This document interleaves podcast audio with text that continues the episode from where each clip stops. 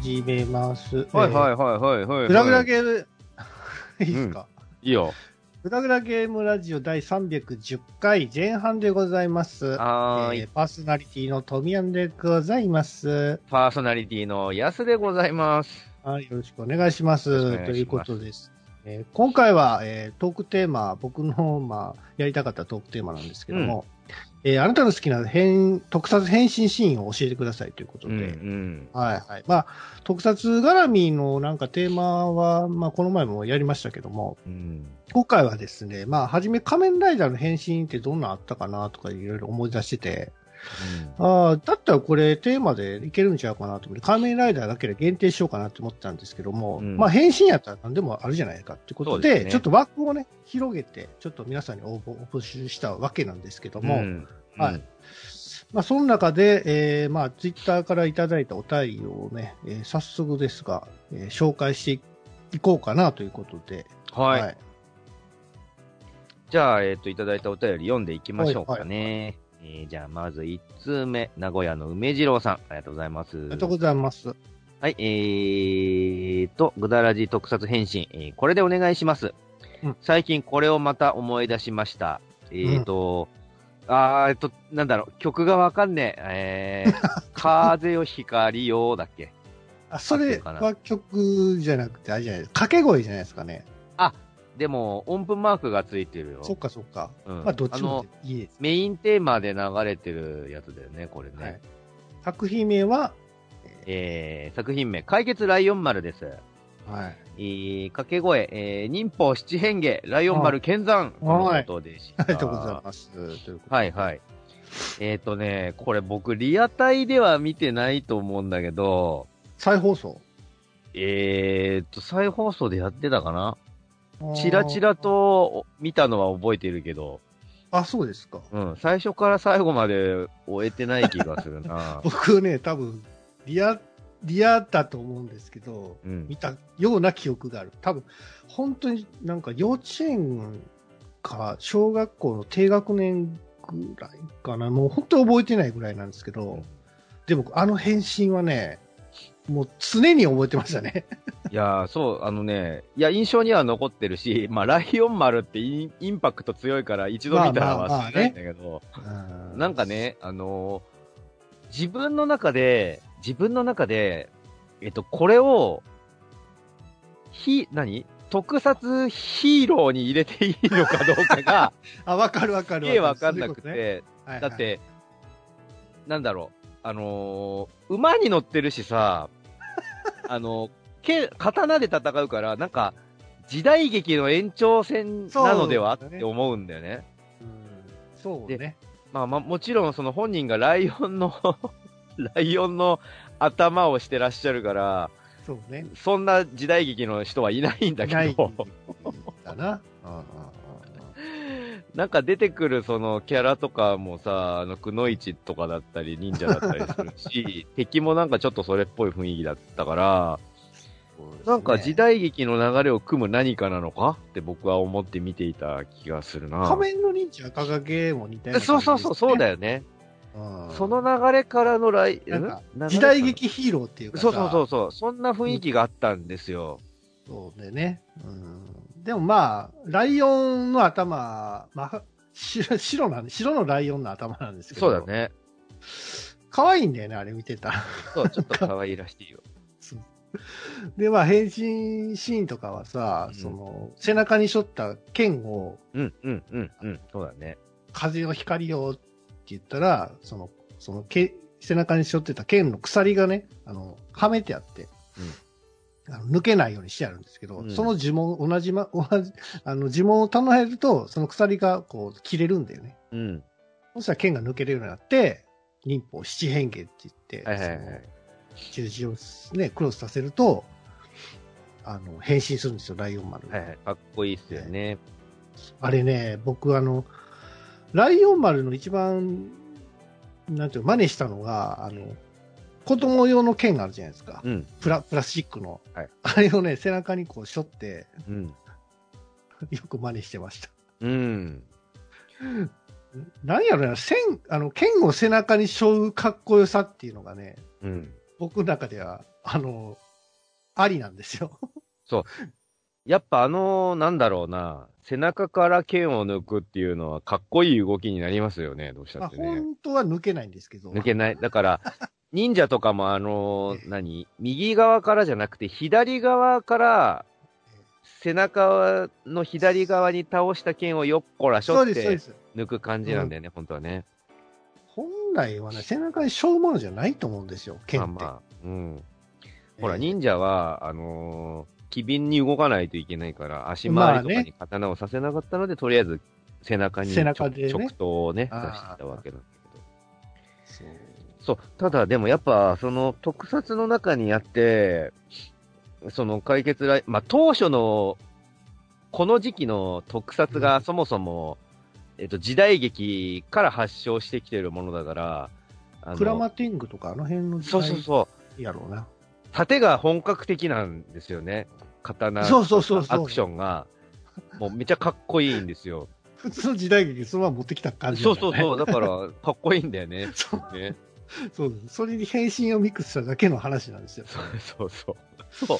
そう、だから、変身要素を持った時代劇みたいな、うんそんな感側面もあるらベベースがもうすでにあるからさ、時代劇っていう撮影がね。うんだか、ら、アクション劇ももう、型がもう決まってるから、そうなんだよね。もう、すごいやりやすいっていうか、見ててもなんか、あ馴染んでるなって思うんじゃないですか。うん。まあ、だからさっき言ってた、どこがなんか特撮なのかっていうのがちょっと分かりづらいところもあるんですけど、そうそこれ時代劇やんか、みたう。いな、ね。しかも、う馬に乗ってらっしゃるので、あの馬も上にライオン乗ってるっていうの怖くなかったのかなってちょっと思うけど、羽ついてますからね、あれ。そうそう。だから、なんだろうね。そういうなんか、まあ、ヒなヒヒーローではあるのか、やっぱり。ああ、うん、うんそう。あれ、目的がね、分かんないんですよ。もう忘れてしまいましたけど。ああ、僕ももう全然そそんなの、目的があって、こう、移動してたのかなっていうのが ちょっと分かんないですけど。ね、ライオン丸さんの目的とか、最終回どうなったかもちょっと覚えてないや。いや、なんかね、巨人みたいなやつと戦ってましたよ。あ、そえう。え、あとそうなの？なんかね、ライバルキャラとかもいてたんですよ。タイガーとかっていうやつがね。はいはいはい。タイガーやったかなえ、いた、あ、な、いたいた なんだ？そうそういたななんかね、眼帯はめてる人なんですけど。かっこいい。俺、そっちの方が好きだった気がする。なんだったら。ああ、ライバルキャラなんですけどね。かっこよかったですよね。そうそう。まあ、そのタイガー続きなんですけど、はいはいはい。そう、その P プロっていう会社が作られた、まあ、一発目の特撮ヒーローなのかな、ライオン丸。ああ、どうなんですかね。この後版で、えー、ある作品を、えー、お便りいただいた方を紹介していただきたいかな。下手だね、持っていき方がね。はい、えー、次のお便り、直角炭酸からいただいてます。あありがとうございます。えー作品名、鉄人タイガーセブン。えーアイテムは片身のペンダントです。えー掛け声、タイガースパーク。えーうんこの名作、過去あの、迷う作品って書いて名作ね。ね、うんを取り上げて、えーもらえ、取り上げさせてもらいました。うんメタルヒーローなどとは違い、えー変身した姿が少しも強そうに見えないのが、あ シュールで印象に残っています。とのことでした。そうね。まあ、あのータイガーセブンはその文字通り、ライオンの代わりに頭がトラなんですけこど、そう、だから、ライオン丸のライバルキャラがトラやったと思うんですよ。うん。タイガーやったから、そのまま持ってきたんかなと思ったんですけど。だからそのまま出てきちゃったのかな感があったよね。当時よく分かまあ、ってなかった。じ時代は違うんですけどね。うん現代、現代と、あの、違うんですけど。うん。うん。だから僕見てて、あのーあの虎と同じ虎なのかってちょっとよく分かってなかったあ子供だった気がするわ。そうだ僕ね、タイガーセブンはね、あの、見てないんですよ。大阪でね、放送してないんじゃねえかなって。かなそう。だから、あの、シルエットというかさ、そのビジュアルはわかるんですけど、うん、全然なんか、内容がもうわっけわかんないんですよ。タイガーセブンって銃で戦ってたっけ？それはないんじゃないですか？銃は使っ、銃じゃなかったっけ？剣だった？噛みつきじゃないですか？あ、でもね、なんか、そう、バイクには乗ってるんですよね。そうそう。面白動画とかでね、あの、よくタイガーセブンネタでされてましたけどね。僕ね、タイガーセブンのね、バイクはね、かっこいいって思った記憶があるんだけど、今見たらどうなんだろうな やばいじゃないですか。あのーね、タイガーセブン、えっと、えー、胸のところに手を当てて、えっと、タイガースパークって言うと雷が落ちるんですよ、確か。ほうほで、雷が落ちたショックで変身するみたいな感じで、う。え、ショック。そう、そんな演出だった気がする。で、その証拠に、タイガーセブンって、胸に雷のマークがついてるんですよ。そうだね。うん、で、、全身、あのー青い全身タイツなんで。この衣装がなんか微妙な空気感を出しているっていうか、あんま強そうじゃなしに。DC でもフラッシュっていうのがいてて、あうん、いたい DC, た。DC コミックでね、そう DC も早く走れる。えーヒーローなんですけど、日本のフラッシュやんか、あれ。完まあ全に。まあまあ、まあそうね、そうね。そうそうそスパークしとるからなう。。そうですね。早く走れないですよね。そう。まあ、これは語るべきところがもう、ほとんどないな、他に。いや、でもタイガーセブンのさ、シュールさって言ったらさ、うんあの、動画でもああのアップされてると思うんですけども、はいはい、はい。タイガーセブンが変身するときって、バイク乗って変身するんでしょうんうん。するシーンが、シーンの動画なんですよね。うん。で、タイガースパークって、あの、バイクから離れるんですよ。そのバイクがね、離れた暴走したバイクがさ、目の前に少年を引き殺し、殺したのかね。ヒーロー絶対やっちゃいけない、あの、トーって変身するために、あの、飛んだそのバイクがそのまま子供を跳ねちゃうっていうさ、それは、いや、あり得るけど、ダメでしょ、それ、そもそもっていう話だよねい。やなんでああいう演出したんかなっていう、意図がちょっとわかんなくて。その輪だけでちょっと見てみたいよね、その後どうなったのかね。そうだね。あれ気になるよね、あの話。なんかね、タイガーセブンは、あの、コンドールマンとかと一緒で、ちょっと当時のあの、面白特撮の枠に割とね、入れられがちな作品だよね。まあザ・ボーガーとかあの辺もそうやな。ザ・ボーガーはかっこいいよ。そうですか。うんザ・ボーガーのさ、まあ、ちょっと話変わりますけど、うんあの、だいどれぐらいなの後半ぐらいになってきた回かな？なんか、ザ・ボーガーがさ、なんか、パワーアップするじゃないですかス。トロング・ザ・ボーガーでしょ？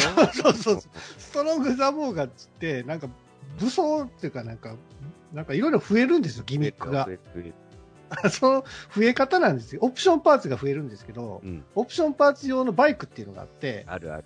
あの、そのザ・ボーガーとオプションバイクが交差した時にその、そのパーツがはまる演出なんですけど、明らかになんかさ、バイクとバイクがさ、あの、なんか接触しただけでさ、それはならないやなっていう演出はちょっとどうかなと思うんですけどね。だから、え、どこのパーツがこれなのって感じにはなるんだけど、まあ当時その、そうですよもう一台のバイクに乗ってるやつがずっと敵だったやつなん、ライバルなんですよ、あいつが。だから、その最終決戦が近づくにつれて、そいつが力を貸してくれるようになって、空中でクロスすることによってパワーアップするっていう、様式美はあったんですよ、当時。確かにかっこよかったんですよ。あれ敵やったんじゃ敵なんです。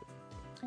じゃあちょいちょいちょっかい出してきてはい、あいつはただ、しかもただの人間で、しかも乗ってるバイクも特殊な、その何、変形するみたいなバイクじゃなかったから、そうですね。しょっちゅうザ・ボーガーにやられるやつだったんだけど、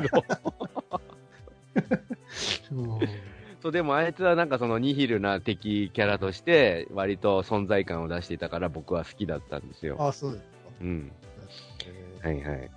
は。はいい。えーとりあえず、このくくりはその2作品ぐらいそうです一応今回その作品の系統ごとに分けさせていただいているのでね。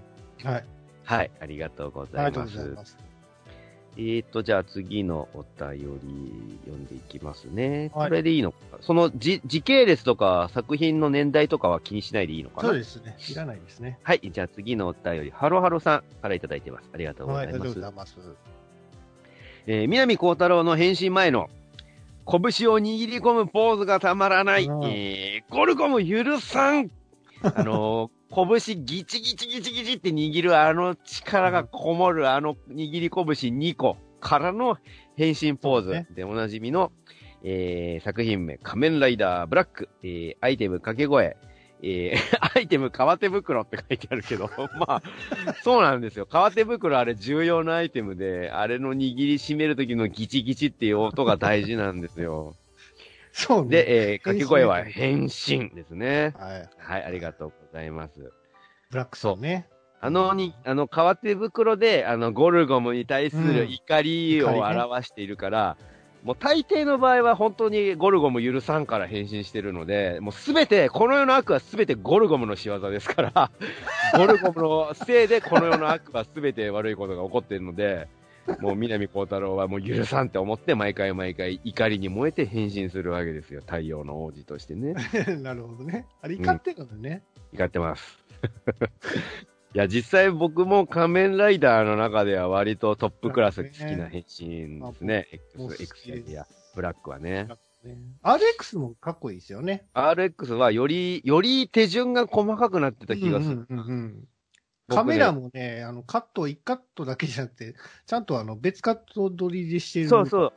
そのね、カメラの、手のねカカメラの切り替えをやられると、うん子供は途端に真似ができなくなるんですよ。方向がわけわかんなくなるんで。はいはいはいはい、そうですね。ワンカメだけだったら、なので、その、ブラックは僕、変身ポーズ覚えてたんですけど、RX になったら変身できなくなったんです。うん、ちょっと、その手順も複雑になってたんで、わかるわかる。うん。まあでもかっこいいポーズですよね。そうね、仮面ライダーの変身の中で僕も一番好きかもしれないな。おう僕はねうんやっぱりあの、これ多分平成じゃないよね、昭和、そうだ、仮面ライダーブラックが昭和なんですよここ。ギリ昭和、ギリでもないか、えー昭和ですね。RX になったら平成になったんですよ。ちょうどこう、変わり場所であったりするからさ。あ、そっかそっか。うん。そうそうそうそう。なんかね、昭和的なテイストがちょっと強いからさ、そのブラックってさ、はいはい。ももちろんその、平成、えー昭和ライダーがまた最後に集結するんですけど、お決まりのパターンで。まあそういったこともあるけどさ。なんかもうバイ、バイオライダーみたいな発想とかもなんか、うわ、すげえって思ったね。新しいっていうか。あ、RX。液体、液体になるって何とか思ったよね。そうね。う。うんんまたあのーあの、ほら、ブラックのさ、その、敵役じゃないけど、ライバルキャラクターいたじゃないですか。ああ、シャドウムーン。えーまああれがまたかっこいいんですよ。かっこいい、あの、か メタかとのル系のそうそうそう仮面ライダーでね。うん。よくあのね、二人はプリキュアのコラがされてたりもしますけど、そう 太陽と月でね、良い二人、仲のいい二人ですね。そういうことか兄さんね。うん、いいですよね。えーと、じゃあ続きまして、同じく仮面ライダーシリーズを紹介していきますね。次のお題は、えーと、キキさん、ありがとうございます。うんありがとうございます。えー作品名、仮面ライダー X、えー掛け声、えー大変身、とえーよく鉄棒で回りながらこれをやってました。必殺技もかっこいいのが多いライダーですよね、とのことでした。後の方の変身か。大変身はね。うん。あの、セットアップっつってあの、仮面が片方ずつこうなっていく方ではなく、後半の方の変身、大変身の方ね。うん。いいですね。うん。ライダー X。確かになんか、あのー変身もそうだし、武器を持って戦うあたりも割と新しいライダーな感じがした。武器持つ仮面ライダー、そうね、仮面ライダーで初めてやもんね。初です戦うね。はいあ、ねライダーマンもいたか。ライダーマンよ、まあまあ、そっか。ライダーマン。武器だね。持つじゃないですか。うん。落花生みたいな。あれ、は違うんだよ。あれは、体の一部なんですよ、ライダーマンのは。あれなどういうことですか？アタッチメントで変えてる彼の手だから、あれは。ああ、そうなんですね。そうそうそう。手だけを改造されてるライダーだから。うん、あれ、あれさ、なんか、落花生みたいなやつでさ、あの、はめるじゃないですか。うんあれ以外にもなんかあったっけ？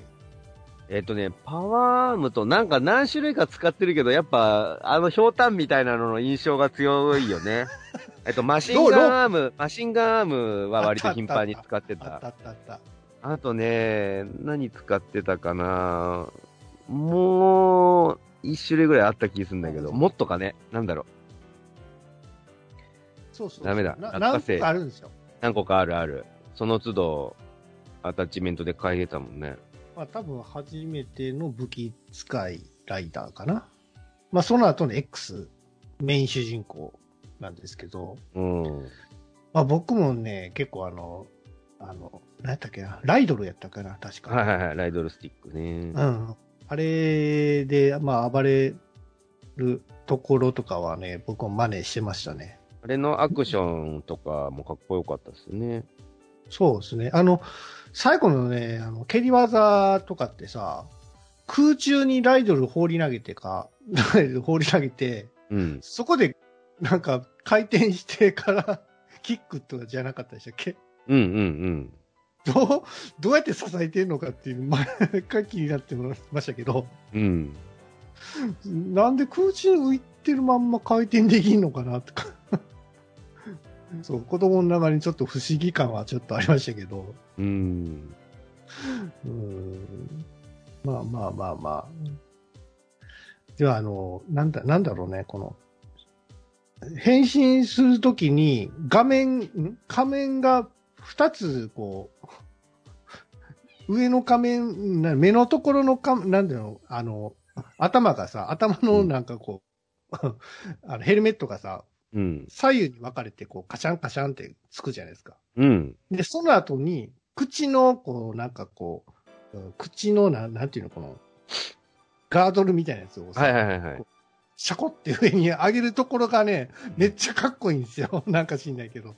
あ、あったけど、なんか、あん時さ、なんかあのー変なあの、マスクのちっこくしたやつみたいななんか使ってたよね。マ X。こい。あの、ー赤い目玉が2つついた、なんか。そうそうそうそうそう、なんだっけなあったあったあった。あのなんか、グッズみたいになったよね。そう、あれが、なんかベルトにつけるでもなく、顔につけるでもなく、そうそうそうなんか掲げて変身するそうそうと、そうそう。X になってたから、あれって何だったのかなって、ずっと思ってたんです。V3 のライダー少年隊がつけてる。えそうそうそうそう。ちょっとおもちゃ、おペンもちゃっぽい。ペンダントみたいなやつそやなうそうそうそそれをこう、手前に持ってきたら、そのペンダントが外れ、なんかこうね、あの、X ライダーのヘルメットにこう変わるみたいな感じになってましたけどう。ね。そういう演出なのかね、やっぱ。うん、どうなんと不思議やな。ライダーマンのね、アームのアタッチメントすげえ多いよ。10種類以上ある。そんなやんの？うん。紹介していきます。えっ、と、一番ベーシックなあの、ひょうたんがロープアームですよ。あで、あと、えーロープアームのバリエーションで先端がトゲのついた鉄球になったスイングアーム。あ。あと、ロープアームのバリエーションで鎌になってる鎌アーム。ネットになってるネットアーム。で、先端がハサミのようになってるパワーアームでしょ？で、あとドリルアームね。えー、あと、分銅のついた鎖が伸びるチェーンアーム。えーうんカッターアーム、オクトパスアーム、オペレーションアーム、コントロールアーム、スモークアーム、ファイヤーアーム、フリーザーショットアーム、マシンガンアーム、ブラスターアーム。まだ全部劇中に映像になってるんですか、ちゃんと？えーっとね、えー設定、石の森版の設定のみのものもありますよね。そうやろね。うん。でもまあ、マシンガンアームとかは使ってたよね、劇中で。そうです、。そうです。うん。はい。はいそうだ、火炎放射器とかは、石の森によるデザインのみって書いてあるわ。なるほどね。なるほどね。まあまあ、はいはいでも、なんか、その辺のい、なんかデザイン受け継いだのがスーパーワンだったりもするじゃないですか。うん、そう。もうスーパーマン大好きだったよ。スーパーワンの変身かっこよくないですか？あ、じゃあもう言っちゃうけど、僕が一番好きなのはスーパーワンです。スーパーワンですか？うん。あの、赤心少林拳の、まあ、なんつうんだろう、あの、鳥の、えっ、と、虎のあの、アギトみたいに、右手と左手を、はいはいまあ、カメハメハの手みたいなのにして、こう、前に突き出す、その突き出すときに謎の、あの、ネキネキネキネキネキっていう謎の効果音がするんだよね。あの、ネキネキネキネキネキって前に突き出してからの、シャキーンって90度、あの、手を回転させる、あのポーズがもう大好きでよく真似をしてました、僕は。やっぱり。いうん。や、あれかっこいいっすよ。かっこいい。あと、その、少林拳のあの、その空手の型みたいな、そのポーズもかっこよかったし、で、その、その構えをすると、ちょうどあの、スーパーワンの、あの、プレスリーのシャラシャラみたいな、あの、手の手袋についたシャラシャラがちょうどパサってなるのが、めちゃかっこいいんですよ、あの構えの時に。あれ、おしゃれやな。そう、当時ね、あの、いろんな人があのシャラシャラをつけてたけど、特撮ヒーローでつけてるのは多分スーパーワンのみだと思うんだよね、シャラシャラ。スーパーワンだけやと思いますよ、多分。スーパーワンのあのノーマルアームの時にだけあのシャラシャラがついてるから、かっこよかったんですよ。あと、ジョンパンチみたいな、あの、そう、スパイク。そう。あのね、ハーレーと、あの、スピードタイプ、ん？スピードタイプのやつと、あと、あ、ハーレーがスピードタイプか。あと、オフロードタイプのやつね。そうそうその、バイク2台を状況に合わせて乗り換えるっていうのもかっこよかったし、あと、変形するバイクを持ってたのも、スーパーワンが最初だし、あと、その5つの腕ね、5つのうん愛の腕で守るっていうコンセプトがかっこよかったし、あと何よりあのね、スズメバチみたいな釣り目のライダーのマスクのデザインがもう大好きでした、僕は。あれも銀やな。そう、すべてがかっこよかったなはい、ということで僕はもう言ってしまいましたね。スーパーワン。うん、じゃあ次のお便りいきますか。仮面ライダー系ね。お便りはね、えー、僕はこれちょっと押したいんですけど、オロロ村正さん、はい。えー作品名、仮面ノリダーです。これね、僕大好きだったんですよ。そうですか。えー、掛け声。かーいわれ巻き巻き。ねえ、ひ とろ巻き巻き。巻いて巻いて、手巻き寿司。とですね。これですよ。えー、純粋な昭和ライダー世代には不快な作品だったかもしれませんが、いや、あんなことないよ。えー、毎回楽しみにして見てました。そうなんですよね。えー内容が単純でしたが、えー当時、えー子供受けが良かった記憶があります。そうです僕ね。、高校かそこいらだった気がするけど、大好きで見てたんだよね、仮面のリーダ僕も好きやったなぁー。うん、トンネルズの二人がね、やってた。初代のライダーをちゃんとさ、その継承してる部分とかもあったじゃないですか。うん、うん。で、本人が、本人っていうか、おやすさんが 本物が出てるんです、立花東兵衛が。そう、本物が出てくるのと、あと、まあ、バイクこそミニバイクだったんだけど、ちゃんとあの、採石場でね本当の場所で戦うんだよね。はいはいはい、そうです、そうです。で、火薬とか使うの、ちゃんと。そうそう、ボッカーンってやるとさ、危ないじゃないかって、結構、乗り竹の至近距離で火薬が炸裂して、あの、ヘルメットに砂がすげえついたりとかしてたから、本格的だったんですよ、結構。そうだね。なんでか、うん。あの、仮面ノリダーから、えー仮面ノリダー V2 になり、あ、えーはいはいはいはいはい。一応サポートメンバーとして、チビノリダーっていう子役の子がね、もう今すっかり大きくなっちゃいましたけど、チビノリダーくんがうん登場したりしてね、可愛かったですね。好きやったな、俺も仮面ライダー大気落語男とかね、石橋く、石橋さんがやってましたよね。あっ、あっこーってやってましたよね。笑いがあるからさ、ちゃんと、ね。そうそうそうそそこが面白いよね。う。面白かったね。立花、立花東兵衛だけ本物っていうところも良かったんだよね。そう。そこがあるおかげで、なんか若干、ノリダーが、仮面ライダーファミリーの一人なのではっていう雰囲気になるところも良かったんですよ。当時さ、その仮面ライダーって結構空白な時期間があったじゃないですか。そうだよね。そうそうそう。そこにね、ちょっとうまくことハマったような気がするんですよね。なんか下手ともすると、あのーわかんないですよ。実際はわかんないけど、ノリダーのおかげで仮面ライダーシリーズは、その空白期間を乗り越えて、後に繋がっていったのじゃないか、とすら僕は思っていて、それだけあの空白期間にノリダーやってくれたことが、あのー子供の頃から特撮見てた男の子としては嬉しかったんですよね。パロディとはいえ。まあまあまあまあ。うんはい、ありがとうございます。次、あの、ポーズもかっこよかったしね、腕をぐるぐるやりながら、こう、沈み、しゃがみ込んでいくみたいな、もう未だに覚えてるわ、俺真似してたから。えー、次のお便りね。あ、えーと、はたぽちさんからいただいてます。ありがとうございます。えー作品名、仮面ライダー。うん。えー掛け声、ライダー変身。えーえー中でも1号2号のダブル変身がいいですね。あの、うん両、両ライダーの七色のスパークが同時に出ててかっこいいです。はははいはいあー、V3 のダブルライダーを合わせた変身ポーズも捨てがたいとのことでした。ありがとうございます。まあ、変身といえば、まあ、初代のね、あのーライダーの変身。まあ、初代っていうか、一番初めはね、その変身って言っても、バイクに乗って、その風圧で変身するのが初めなんですよ。うん、うん、そうそう。で、そうそうね2号ライダーからなんですよ、変身って。うん。そう、2号ライダーが変身ポーズをとって、えー変身するのが初めだって。その後にまた1号ライダーが、あの、本当の怪我から復帰して、そうだよね。1号が参戦して変身ポーズをとって、ダブルライダー変身みたいな感じになるんですけども、うん。2号が初めなんですよね。うんうんうんうんそうそう。なんか、そう、空白期間があったりとか、ですね。一度倒されたりもしてるよね、本郷武史ね。え？倒されてないよ。倒されて、あの、なんか、あの、埋葬されなかったっけ？そう、まあ、それはあったかもしれないですけどねう。ん。多分ね。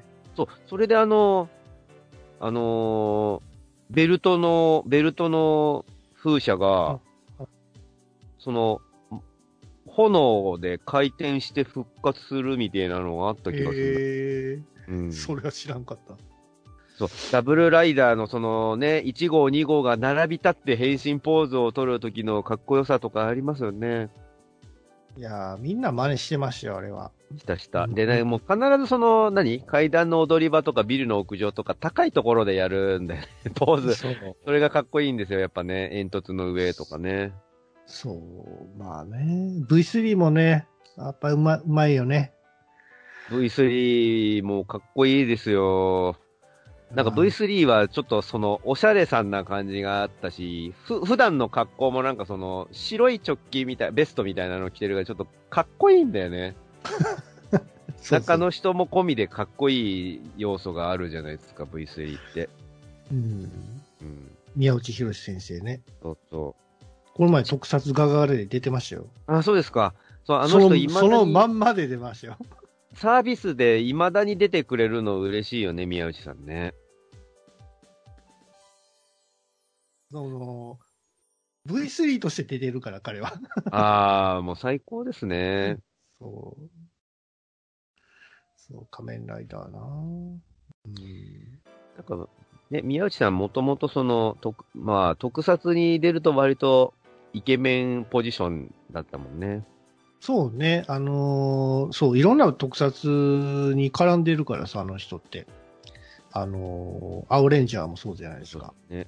あクールなキャラのポジションだよね。ズバットとかね。うん。グッズバットはクールすぎるけどね。ズバット大好きだったわ。かっこいいよ。そう、ズバットも本当はあげたかったんだけど、ええ言うほど変身ポーズってあったかって思って。いや、変身よりもね、あの、なん、キザな、こう、立ち回りっていうかさ、こっちの印象の方が強いよね。あの、口笛吹いたりとか、チッチッチッってやったり、指をチッチッチッってやったり、お前は2番だってやったりする感じ その辺がね、面白いよね。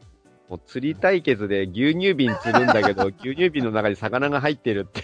その、それって釣りなのって思うけど、まあ世界一だからしょうがないよね。釣り世界一とかさ。はい。はい、ありがとうございます。続きましては、ソレトさん、ありがとうございます。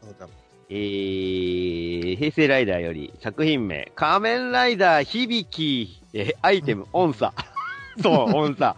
音差なんですよね。えー、体を鍛えに鍛え抜けば鬼になれる。そしてうん変身も音差を額に近づけるだけ。渋い。この作品に出会って息子の名前も響きにしちゃ、えー、そうなの？すごいな。息子の名前も響きにしちゃいました。かっこいいね。えーもちろん私も鬼になれるよう響いた、えー鍛えています。えー、えーと、ダッシュ、ん？ダッシュでいいのかな？あの、響さんがさ、あの、ポーズ取るときに使うやつですよね、これは。はいはいはい。はいはい。いや、カメラ響きはね、僕、全話見ましたけど、やっぱり、あれ、もともとカメラじゃない、じゃないじゃないですか。うんうん、そうだね。コンセプトがさ、うん。あの、カメラザをつけられた感じなんですけど、うんえーまあ、稲妻やったっけな？ん？違う違う違う違う。変身忍者嵐や。そうそうそうああ、うんうんうん。そっちなんですよ。なんかその、まあ、変身シーン、地味な代わりに、あの、やたらエフェクトがかっこよかったなっていう印象があって、はい、はい。体からほん、あの、何？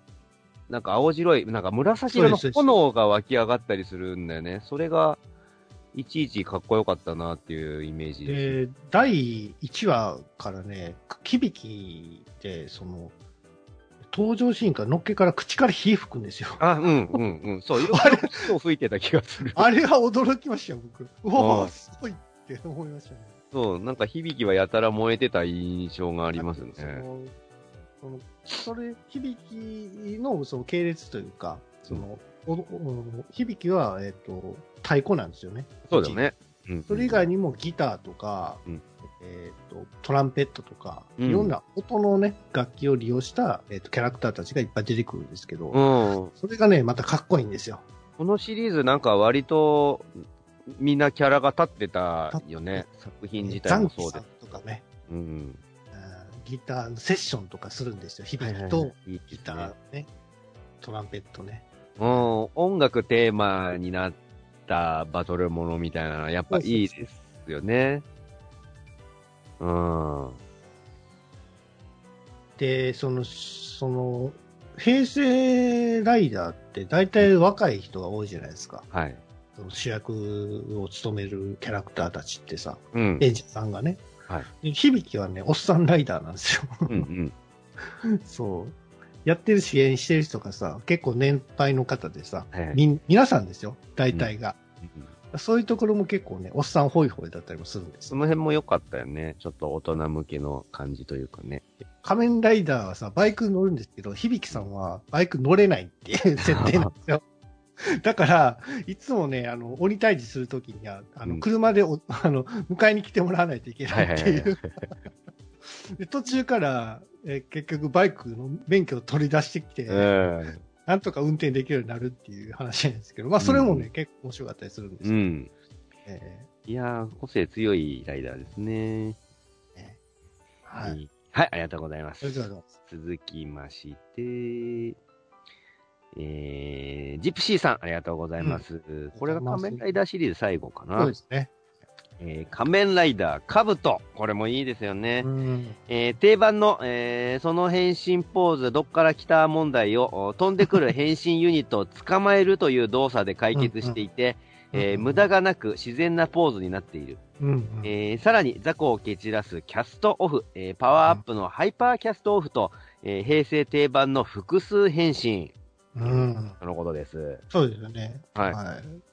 まあ、仮面ライダーカブトは、あの、ストロンガーに続いてカブトムシモチーフのライダーっていうのも印象深いんですけど、何よりこの、キャストオフね。うん。パーツがねキャス。トオフ、こうの、んカブトのキャストオフっていうシステムのおかげで、キャストオフっていう単語が普通に一般にまで普及してるんですよ。そうですか。うん。この、パパージって言わないですか？まあ、パージのことだけど、まあ、この、カブトがキャストオフってつけてるおかげで、例えば、鎧を脱ぐみたいなのをキャストオフって表現したり、例えば、あの、フィギュアの魔改造で、あの、女の子のね、フィギュアが服を着てるのを、うまいこと脱がした状態に改造するのをキャスト、キャストオフって言ったりとか。まあ、もともとキャストオフシステムが付けられているフィギュアですよ、これは、みたいな説明がされたりとか、その、キャストオフってもともとかっこいい言葉だったのに、脱ぐみたいなところでクローズアップされてるのがキャストオフです。えー、で、その、えっ、と、なんだろうね、その、えっ、と、パワーアップした後の状態、クロックアップか。クロックはい。アップもかっこよくて、あのー雨が止まった、雨の雫が止まった中をすげえスピードで動くみたいな演出がされたりとかしてて、うんうんうん。確かすげえその撮影に金がかかったみたいな話を聞いた気がするな。へえそうなんね。うん、かっこいいライダーですね。カブトもね。カブトね。でも変身ポーズはしなかったね。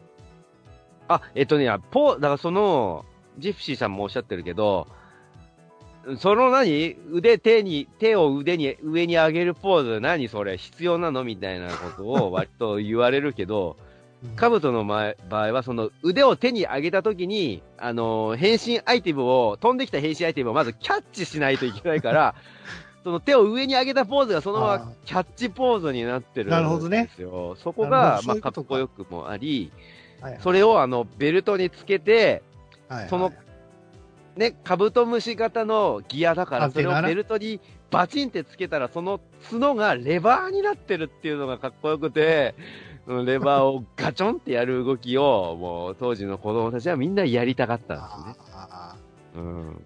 ああのな、キャストオフした後にさ、その、カブトムシのアンテナがさ、こう、シャコーンってこう、なるなる。戻るとこ、戻るとこやるじゃないですか。あのギミッあれクもかっがかっこいいっすよね。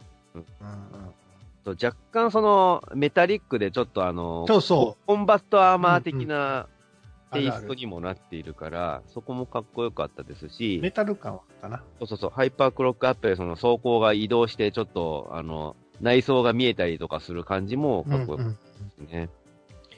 はい。いや、皆さんすごいかっこいいヒーローをね、いっぱい挙げてくださって、そういます。嬉しいですね。えーと、次のお便りは、えーと、遡って、このシリーズかな？えーと、メタルヒーロー縛りでいきますか、次は。そうですね。はい。次のお便り、シンさんからいただいてます。ありがとうございますありがとう。ございます。えー、これも納得ですね。作品名、宇宙刑事ギャバン。えーうんアイテム掛け声、えー上着、うんえー一番最初に思いついたのはやっぱり上着でした。未だにアルミ蒸着のうんぬん等の言葉を見るたびにギャバンを思い出します。そうなんですね。ギャバンかっこいいな。まあ、蒸着って本来は、えっ、と、そのアルミを、えっ、と、そのアルミ加工、金属をアルミ加工するときに、うん蒸着するっていう、そのね、アルミで包むのを蒸着するっていうらしいんですけど、そこから取って、ギャバンがそのメタルヒーローとしてのアーマーをまとうのを蒸着って言ってるっていうのも、あ、そういうことなんだよ。そうだよ。知らなかった。後から知ってもやっぱ蒸着ってかっこいいねって思えるんですよ、そこでね。そうそう、銀、銀だからね、シルバーのアーマーをまとっているから。さ、確かね、中学の時やったと思うんですけど、うん。そのと当時、やっとね、家庭にビデオデッキが、こう、みんなこう普及しだしたんうん、うんで。すよ。うん。で、まあ、早速僕ギャバンを取って、うん。あの、変身ポーズを、あの、コマ送りで、はいはいはい。あの、見ながら、僕もこう真似してましたね。やるやる。僕これ未だにできますもん。ギャバンの変身ポーズ。うん。かっこいいですよね。こんなね、えっと、当時の撮影してる版のギャバンは、若干あの、動きやすい素材でできたコンバットアーマーだったんだけど、うんうん。リメイク、昨今リメイクされた方のギャバンはいはいは、いは本当にあのガチでメタル、メタリックのテカ、テカテカのシルバーの本当のメタリックの、本当蒸着してる感じの走行のバージョンになってて、カチカチのやつやな。そうそう。で、えっ、と、豪快ジャーに客演出演した時に、その中のメンバーの一人の豪快シルバーが、うん。あいつ俺よりもシルバーだって言って驚くっていうシーンがあってね、俺俺もそのシル、何？ギャバンファンとしてはそこで留飲が下がるっていうね、確かにそうなんですよ。かっこいいんですよね、ギャバンって思うんですよね。そうそう結構ね、あの、キレッキレなんですよ、あの動きが。動きかっこいい。変身のキレ具合がね、凄まじいですよ。マジで。そう、ギャバンさんは、あの、変身する前ものアクションもかっこいいから、まあ割とねノリノリで飛び切りとかしてくれるからね。まいいあ、そうね。まあ、それが、まあ、海外に、まあ、受けたのか知らないですけど、うんロボコップになるわけじゃなロボいですか。コップね、僕、その、ロボコップも僕大好きで、そこの何、えっ、と、日本のメタルヒーローとか、あと、ザ・ブングルのメカとかからインスパイア受けてるみたいなところもありがたいなと思ってるし、今度ね、リメイクもしますしね。そうですね。やねうん。それも楽しみにしてますよ。そうね、宇宙刑事の、その前、前というか、その土台って何やろうなって思ったら、多分、ロボット刑事 K じゃないかなと思う。ああ、そうですね。ロボット刑事系ね。ロボット刑事系はでも変身はしないでしょ元からあーじゃん。そうです。人間じゃないんで、あれはもともともうロボットなんですよ。ロボット刑事系。そうそうそう。聞き込み操作、聞き込み操作するんだよね、ロボットなのにねち。ゃんと刑事やってるんですよ、あれは。刑事、刑事なんですよ。ヒーローじゃなくて刑事だからね。そう、そうそう。ちゃんとね、刑事、あの、刑事用の手帳とかありますからね。そうそう。ちゃんとメモしてますよ、あれは。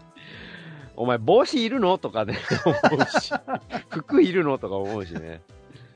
まあまあ、かっこよかった。あのーもう、石の森キャラ独特のあの、目のしましまがかっこいいですよ。目のしましまの線。あれがね、かっこいいですわ。はい、えーえー続きまして、同じくメタルヒーローものからいただいてますよ。ハメッキーさん、ありがとうございます。作品名、宇宙刑事、シャリバン、えー掛け声、えー、乗着赤車、えー、とのことです。うん。本当はギャバンの方が好きなんですが、あシャリバンの後半、えー、魔王サイコの、えー、化身、サイコホラー、あサイコラーが、サイコラーがあー出る回だったと思いますが、ギャバンシャリバンのダブル乗着が拝めるシーンがあります。反則級のかっこよさでした。そうこの、客演、前作のヒーローが客演してきた、はいくれた時の、ダブルで変身する時の様式美というか、かっこよさみたいなのはもう 永遠です、これは。一生かっこいいです、これはもうね。それはダブルライダーもそうだし、うん。機械ダーもそうじゃないですか。そう、わー、かっこいいね。はい頼もしいよ、やっぱりね。もう、もう無敵やん。無敵。もう絶対勝たれへんやん、その敵。そう、そう。もう、安心して見てられるわけそうです。まあシャリバンもかっこいいんだよね、変身ポーズもね。そう、シャリバン、そう、あれはね、でもカメラが切り替わるから、そう真似真似できないんですよ、あれ。かカメラいるじゃんってなっちゃうんだよね。右側の下サイドにさ、こうカメラ設置して、うん。それでこう、拳をそのカメラに突き立てるんですけど。そう。そあのれがまあかっこいいんだ。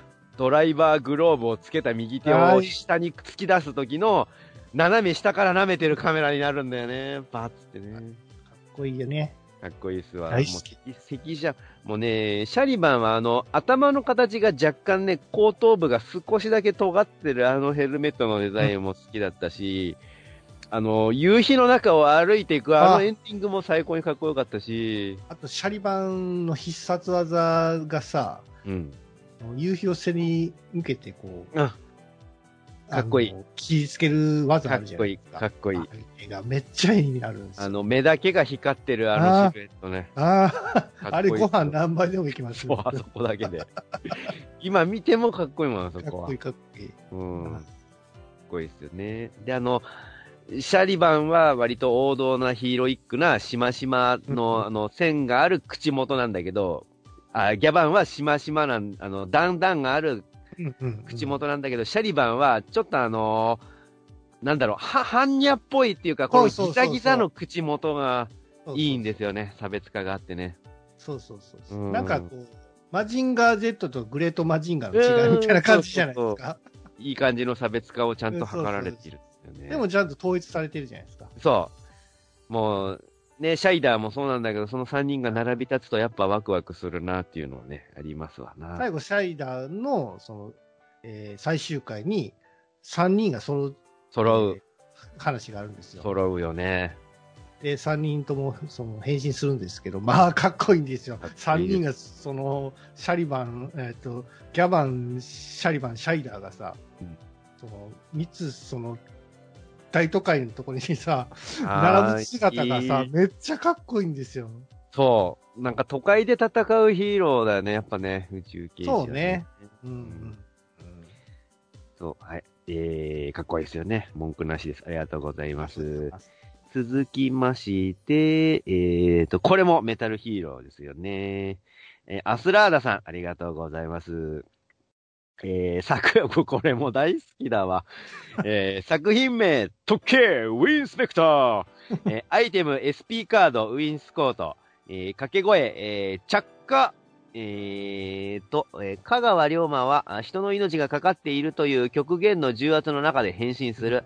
えーだからその表情は厳しい。でもその重圧から解放されるからこそ、あの笑顔はあんなにも眩しいんだろうなぁと、いい めっちゃいいお便り。そう。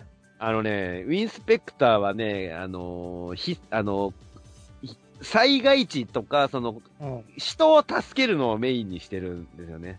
だから敵を倒すヒーローではないんだけど、その人の命を助けるためだけに命かけられるヒーローなんですよ。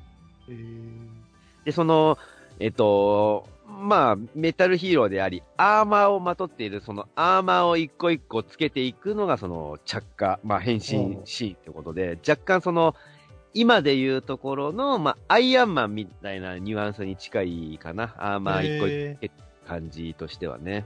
うんうんで、ブルーと、えっ、と、イエローはロボットだったかな？えっ、と、うん人間ではなかった気がする。あの、ちょっとプログラムがぶっ壊れて手が上がったままになっちゃってるやつとかいたから、あずっとぶっ壊れピーってなってるけど、みたいなやついた気がするから。あれ、車の中で変身するのあの、ウィンスペクターっていうのは。えー車で変身してたっけ？わかんないですけど、僕は見たことない。、プログラムの画面みたいなのが出て、人間の体にこう、つついていくえ映像が出て変身してた気がするけど、車で変身してたのかな、そう、でその、あの、はいやすさん、あのカラオケ行くい一緒に行った時はさ、ウィンスペクターのなんか歌歌ってましたね。必ずウィンスペクターは歌うね、メイデイ、メイデイですよ。あ、そうだそうだ。うん。あれ、あれ、なんて言ってんですか、あの、あのバックコーラス。え、メイデイ、メイデイ、SOS です。あ SOS か。はいはいはい。そっかそっかそっか。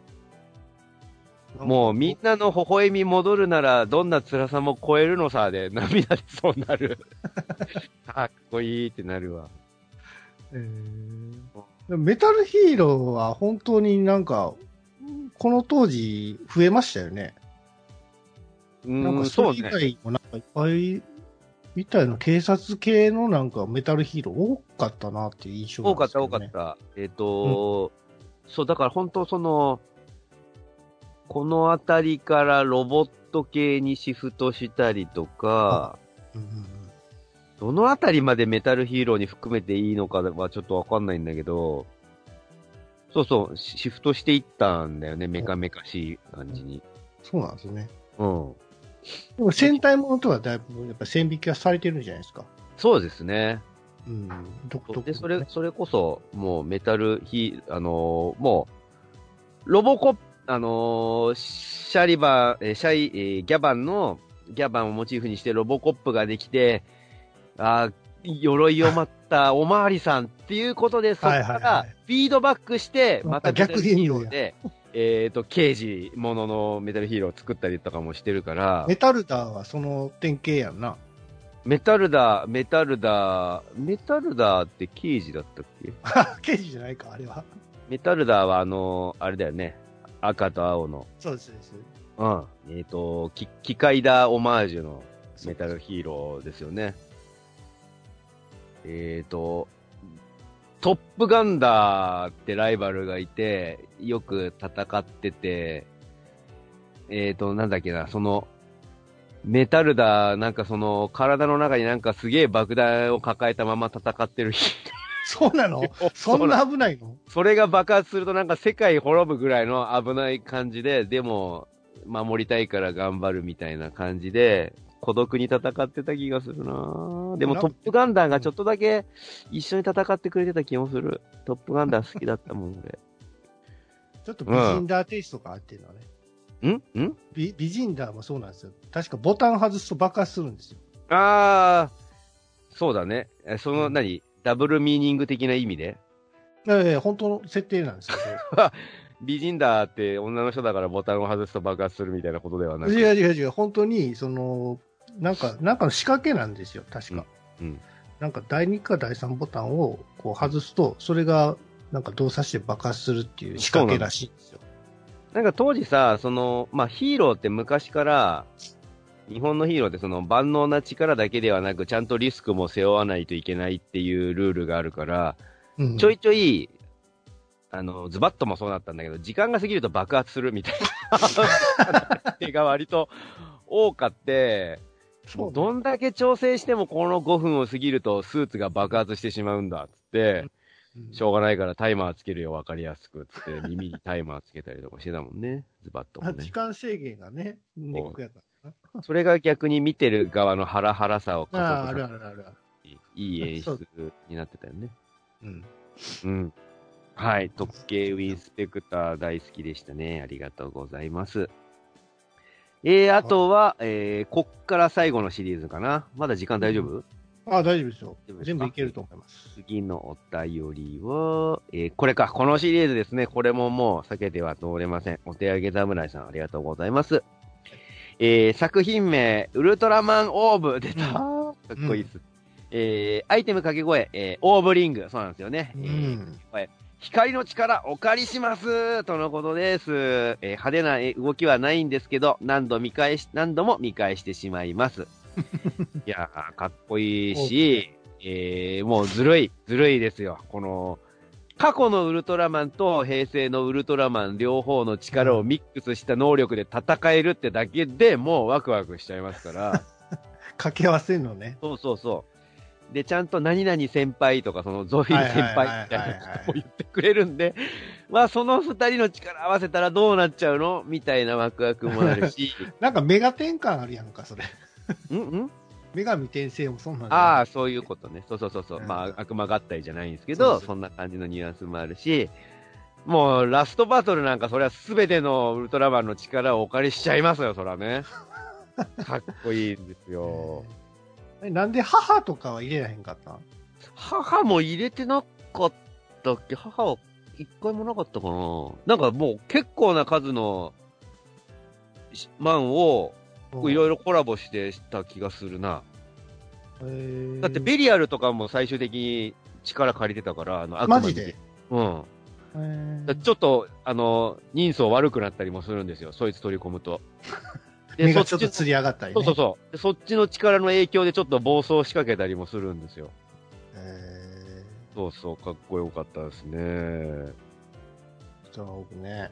そう、だからこの、大きなお友達は、そのこの、オーブリング持ってる人多いですよ、結構。そう。そ変身するためにオーブリングを常に持ってます、みんな。あれ結構でかいぞ。でかい。そう、だからライダーショーとか行くと、大きなお友達は大抵オーブリング持ってきてます。はいうん。すごい。はいはい。風来盆ね。かっこいいですね。はい。そう、敵キャラもね、魅力的だったんですよね、オーブはね。まあ僕、ウルトラマンシリーズの中でね、まあ僕の、まあおすすめというか、うんまあ僕の変身シーンの一つなんですけども、あの、ウルトラシリーズの中で一番変身シーンが好きなのは、えー、セブンなんですよ。ああ、ウルトラアイ。ウルトラアイはい。が一番好きなんですよね。ああ、いいですね。なん、なんでなんですかね、あれ。メガネじゃないですか。メガネです。アイテムが。アイテムメガネです。うん、だから、そう。だから当時、その、変身アイテム、まあ、ウルトラマンはほら、なんかこう、えっ、と、ベータカプセルやったかな？そうだね。なんか、こう、ペンシル型のやつをさ、うんこう、ボタンを押したら、こう、フラッシュ、フラッシュが焚いて変身するんですけども、はいその後に、こう、メガネじゃないですか。うん。で、メガネってね、結構、どこにでもあるんですよ。うんうん。うんうん。だから、結構、その、あの、メガネ、僕の父親もメガネかけてたから、ちょっとメガネ貸してっつってか、ああ、そう貸してもらっていう意味ね。。それ変で、身の真似をするってことね。そうそうそう。それでよくね、変身ごっこをやってましたし、あああ、いいですね。のな、なんなんですかね、めっちゃかっこいいんですよね。あの、なん、か、あの、ウルトラアイはやっぱいいですよね。現実的ではないメガネなんだけど、そう。うん。そうそう。で、たまになくすんですよ。もうね、取ら、あのー取られたりなくしたりするし。諸星ダウンは割と雑に、あの、制服の胸ポケットかなんかにひょいって ウルトラアイを放り込んでるから、ちょいちょいなくすし、ちょいちょい取られるんですよ。で、ピンチになるんですよ。で、とりあえず時間稼ぎにカプセル怪獣を呼び出しては負けるっていうのを、まあちょいちょい繰り返してたから。で、その変身の仕方もいろんなパターンがあるんですよ。はい、そうね、そうね。単純にそのメガネをさ、その、目の方に持ってきて変身するっていうパターンはベーシックなんですけども、うん。メガネが、メガネがそのまま飛んできて、うん。諸星番の目にタッチするっていうところもあったり、うんその、下に地面に置いてたメガネを、諸星さんが倒れ込んで変身するとか、うん。いろんなバリエーションがあるんですよね。うん。うんその辺もね、ちょっとね、面白の一つだったりもするし、かっこよさのもあるんですけどね。うん。そう、あの、なん、なん、なんやろね、あの、変身するところもかっこいいんですよ。変身した後のそのギミックというか、その、何うん撮影の、なんか仕方、だんだんこう、ウルトラセブンに変わっていく姿うんとかあるじゃないですか。はい。あれがね、かっこいいんですよ。なんか、初めちょっと間抜けなんですよ。見てたら、なんか鼻なんか出てるなとかって思うんですけど、見慣れてくると、まあ、あれがめっちゃかっこいいんですよ。うん。いや、かっこいいでしょ今までの、なんか、ウルトラシーズンだから、あんな変身の仕方ってないと、まあ、ゼロとかも確かにあるんですけどね。う。うん。僕、ちゃんとあの、ウルトラアイ持ってますからね。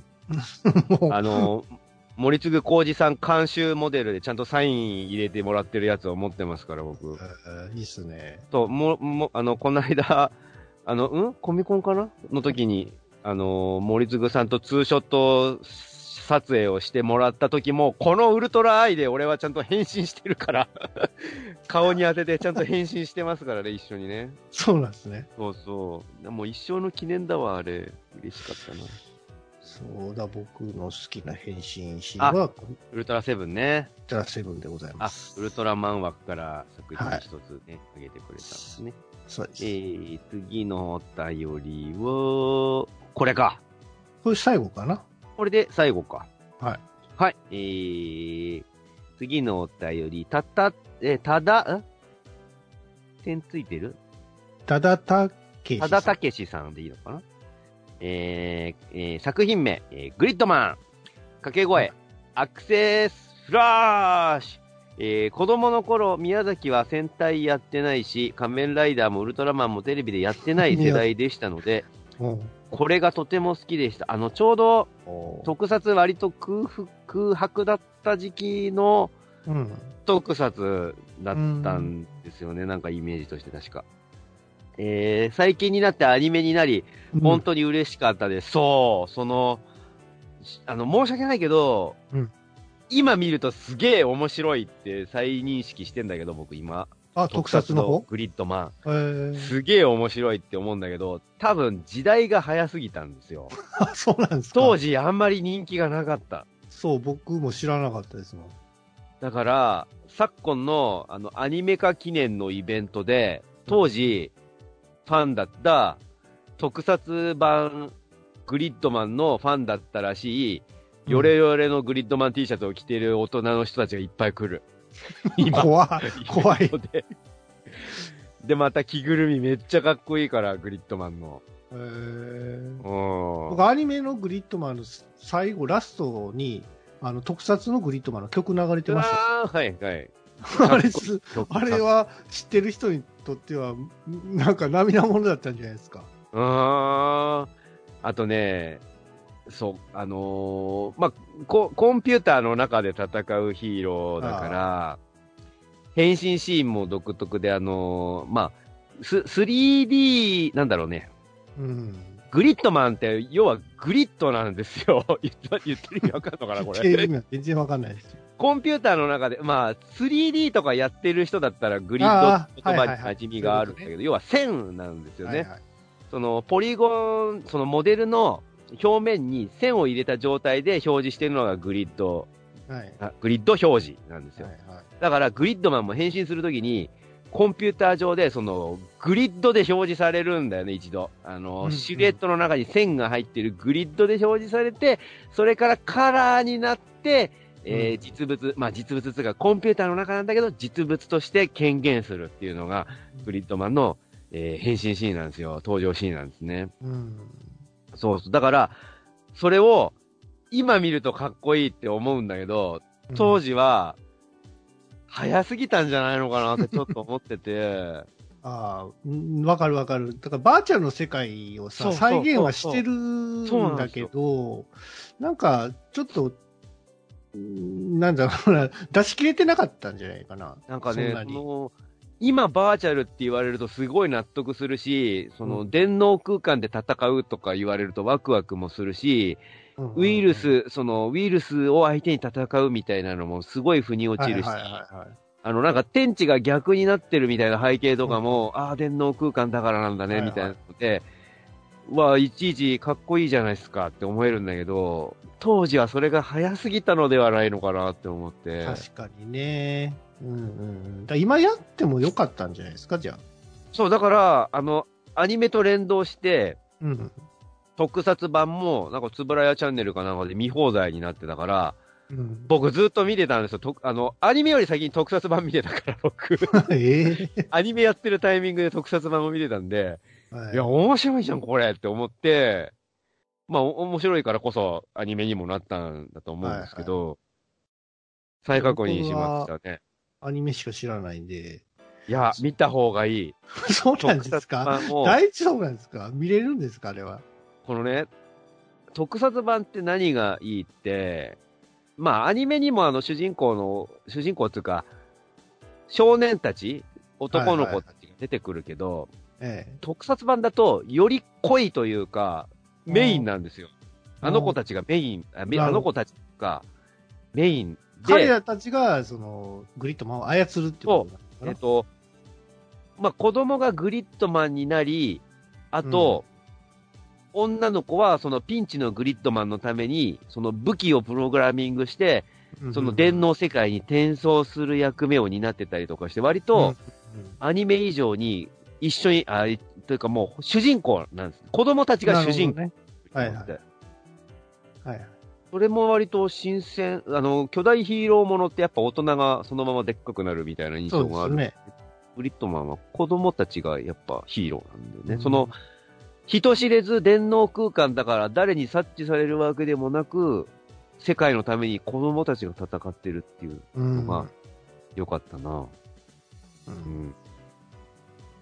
なるほはい。なので再確認しました、僕は。ど。アニメは見たんでしょ？アニメはね、今撮ってる。まだおいおい、まだ見てないのかよ。今、ほら、僕、その、えっ、と、リアタイで見損ねたのを、うんなるほど。あのまたやるときに全部撮ろうって思ってて、今その再放送をまとめて撮ってるから、全部。部終わったらまとめてみますよ。見ます？はい。あの、ちゃんと、ラストに流れますから。そうそうそうグリッドマンの曲があの音ではずっと聞いてたんです。その、仕事中に音聞いてたから、ね。だからどういうストーリーかは分かってるんだけど、ビビジュアルが見れてないから、今度ちゃんと。はい。ということで、はい以上かね。。公開でいきましたかね。はい。うん。ということで。もしあの、送ったんだけどうん。見れてないよ、みたいな、あの、はい、なんか、ね、ツイッターで特定のアカウントだけ見れなくなるみたいな、その、ブラインドされちゃうみたいな現象があるんで、うんうんうん、送ったのに僕たちの目に入ってないみたいなケースもたまにあるんですよ。うん、だか、ら、送ったけど読まれてないよって方がいたら、あの、申し訳ないんですけど、再送していただくか、僕送ったんですけど読まれてないですみたいなリポをくだされば、ちょっと改めてさせていただきますので、はい。ください。はい、はいということで、ありがとうございました。うんということで、はい。まあね、あのー、ぐだらじの、またこのテーマ、テーマ、うんまあいろんなテーマをちょっといろいろ、まあね、考えて、はいえー今後もやっていこうかなと思っておりますので。うん。はい、あ、そうそう、あなたは給食云々でやるんでしたっけ？また。あ、テーマ？募集？うん。あ、いや、別にすぐじゃなくてもいい。じゃなくても大丈夫ですか？うんはい、わかりました。はい。ということで、えー、ぐだぐだゲームラジオ第310回、えー前半、あなたの好きな特撮変身シーンの紹介でございました。はい。はい。えー、皆さんありがとうございましたあ。りがとうございました。ぐだぐだゲームラジオ